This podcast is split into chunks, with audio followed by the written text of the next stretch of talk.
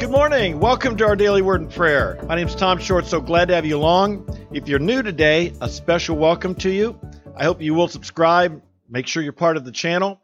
And if you come back every single day, boy, I love you guys and so appreciate you being here.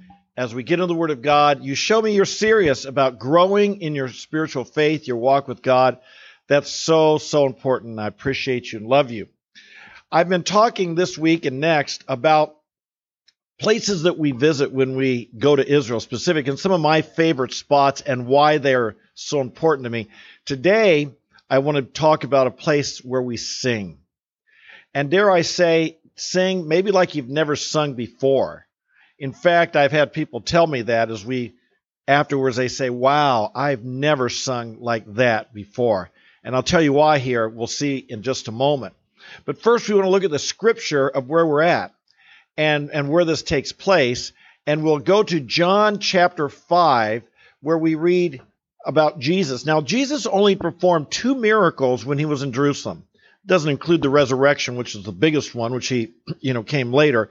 But in terms of his miracles that he performed uh, during his ministry with others, two miracles. This is one of them. And we read about in John chapter 5. Let's read. After these things, there was a feast of the Jews and Jesus went up to Jerusalem.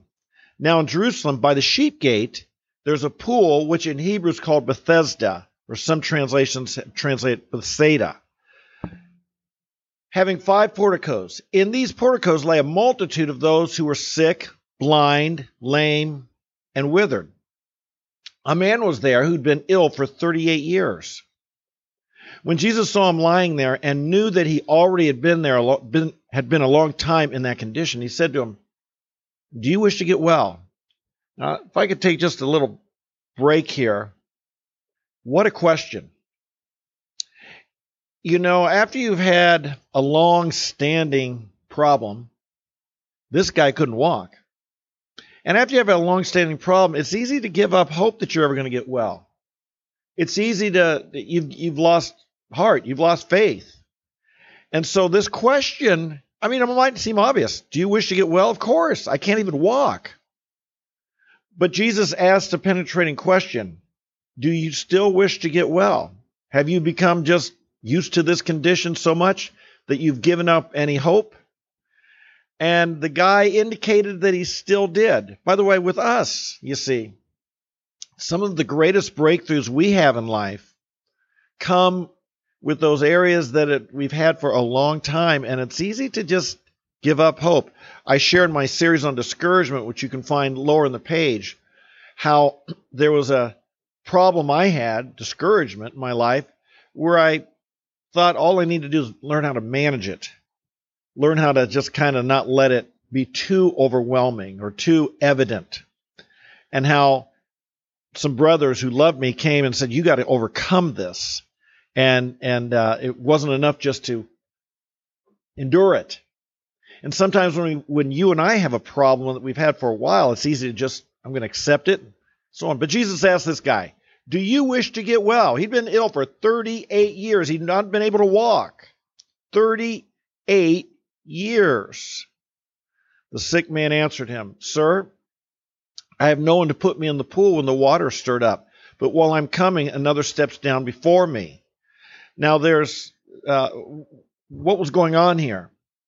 There was the belief that when these waters, and, we, and by the way, when we go to Israel, you can see the archaeological find that was found in the early 19th century. You can see these five pools. One of them is quite deep.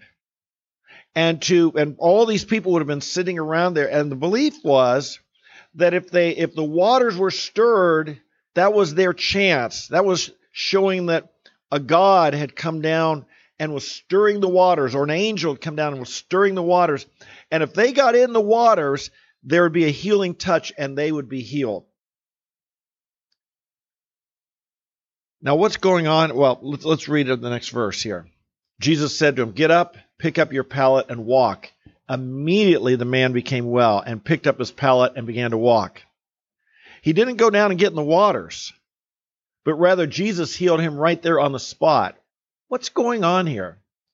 It's interesting that that something that you don't get as you're just reading John to know a historical context. This actually was a place where people believed it was a Greek god. I hope I'm pronouncing. Alcibiades, I forget how to pronounce his name. Excuse me. And that he was the one who would bring the healing. Now, these this was Jerusalem. These were to be Jews. These were to be people who worship the one and only true God. And yet, right here near the temple was this these pools that the people thought a Greek god, a pagan god, would heal them. Obviously, these people had lost hope. They would go anywhere. Sometimes we're like that when we have a health issue, aren't we? We will take any advice. We'll try anything because if you lose your health, my goodness, you've lost. I mean, your health your health's really important. And so they would they were they were looking to a pagan god to heal them. And when Jesus came and healed this man, who'd been lying there for 38 years unhealed by the pagan gods, he showed his great power, greater than anyone else, greater than the pagan gods, greater than the others.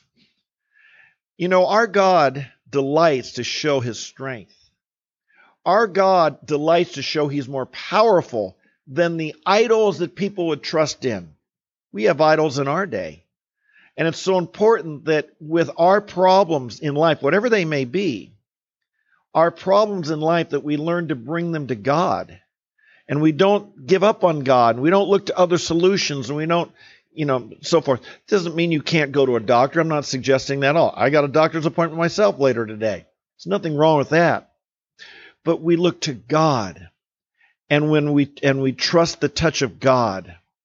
And maybe you need to do that today when we are in Israel and we're here at the pool of Bethesda, we spend some time we pray for people who have either illnesses or infirmities themselves, either physical or spiritual, emotional, or for others in their families. It's a powerful time to stand right there and realize Jesus healed a man right here. And he showed that his mighty power is greater than that of any false God, any pagan God, any other thing. Our God wants to be involved in the things that matter to us. Don't secularize your life. Don't say, God, you've got Sunday morning and you've got my quiet time, you've got our daily word and prayer time, but later on in the day, that belongs to uh, modern science or that belongs to the world or that belongs to me figuring it out myself. Invite God into every aspect of your life. Invite God to be present in your life. He wants to show himself strong and mighty Second Chronicles chapter 16, 9 says, The eyes of God move to and fro through the whole earth, that he may strongly support the one whose heart is completely his. Not just in our religious activity, but in all of life. After at the pools of uh, the healing waters there, and it was, and, and that's called the healing waters, or the healing pools of Bethesda. We really ought to call it the healing touch of Jesus, because the people weren't healed because they got in the water. They weren't healed because they they went down into those pools. No, he was healed by Jesus Christ. Jesus is the healer. It's not the waters, it's Jesus Christ. And and we're reminded a great miracle happened there, but we're reminded it's Jesus that we look to. After that, we take a short walk. It's probably only, you know, 100 feet or so. It's right there next to the what's called the, the pools of Bethesda there and we do look at the archaeological finds, and you see. This exact spot. It's there. You can see it. This is where Jesus performed this miracle. There's a church built about 100 feet away. We just walk in, 20 second walk over, 30 second walk. It has got to be one of the most beautiful acoustics I've ever experienced in life. We go into the church and you're allowed to sing in there. And so our group walks right up front. I love to sing. I don't know if you've picked that up from me. I love to sing. And when and and I love to sing with all my heart.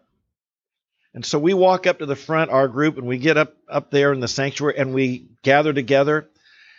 And we'll sing a hymn, usually Amazing Grace or How Great Thou Art or Great is Thy Faithfulness or something that we would all know. We we have a songbook we handed out.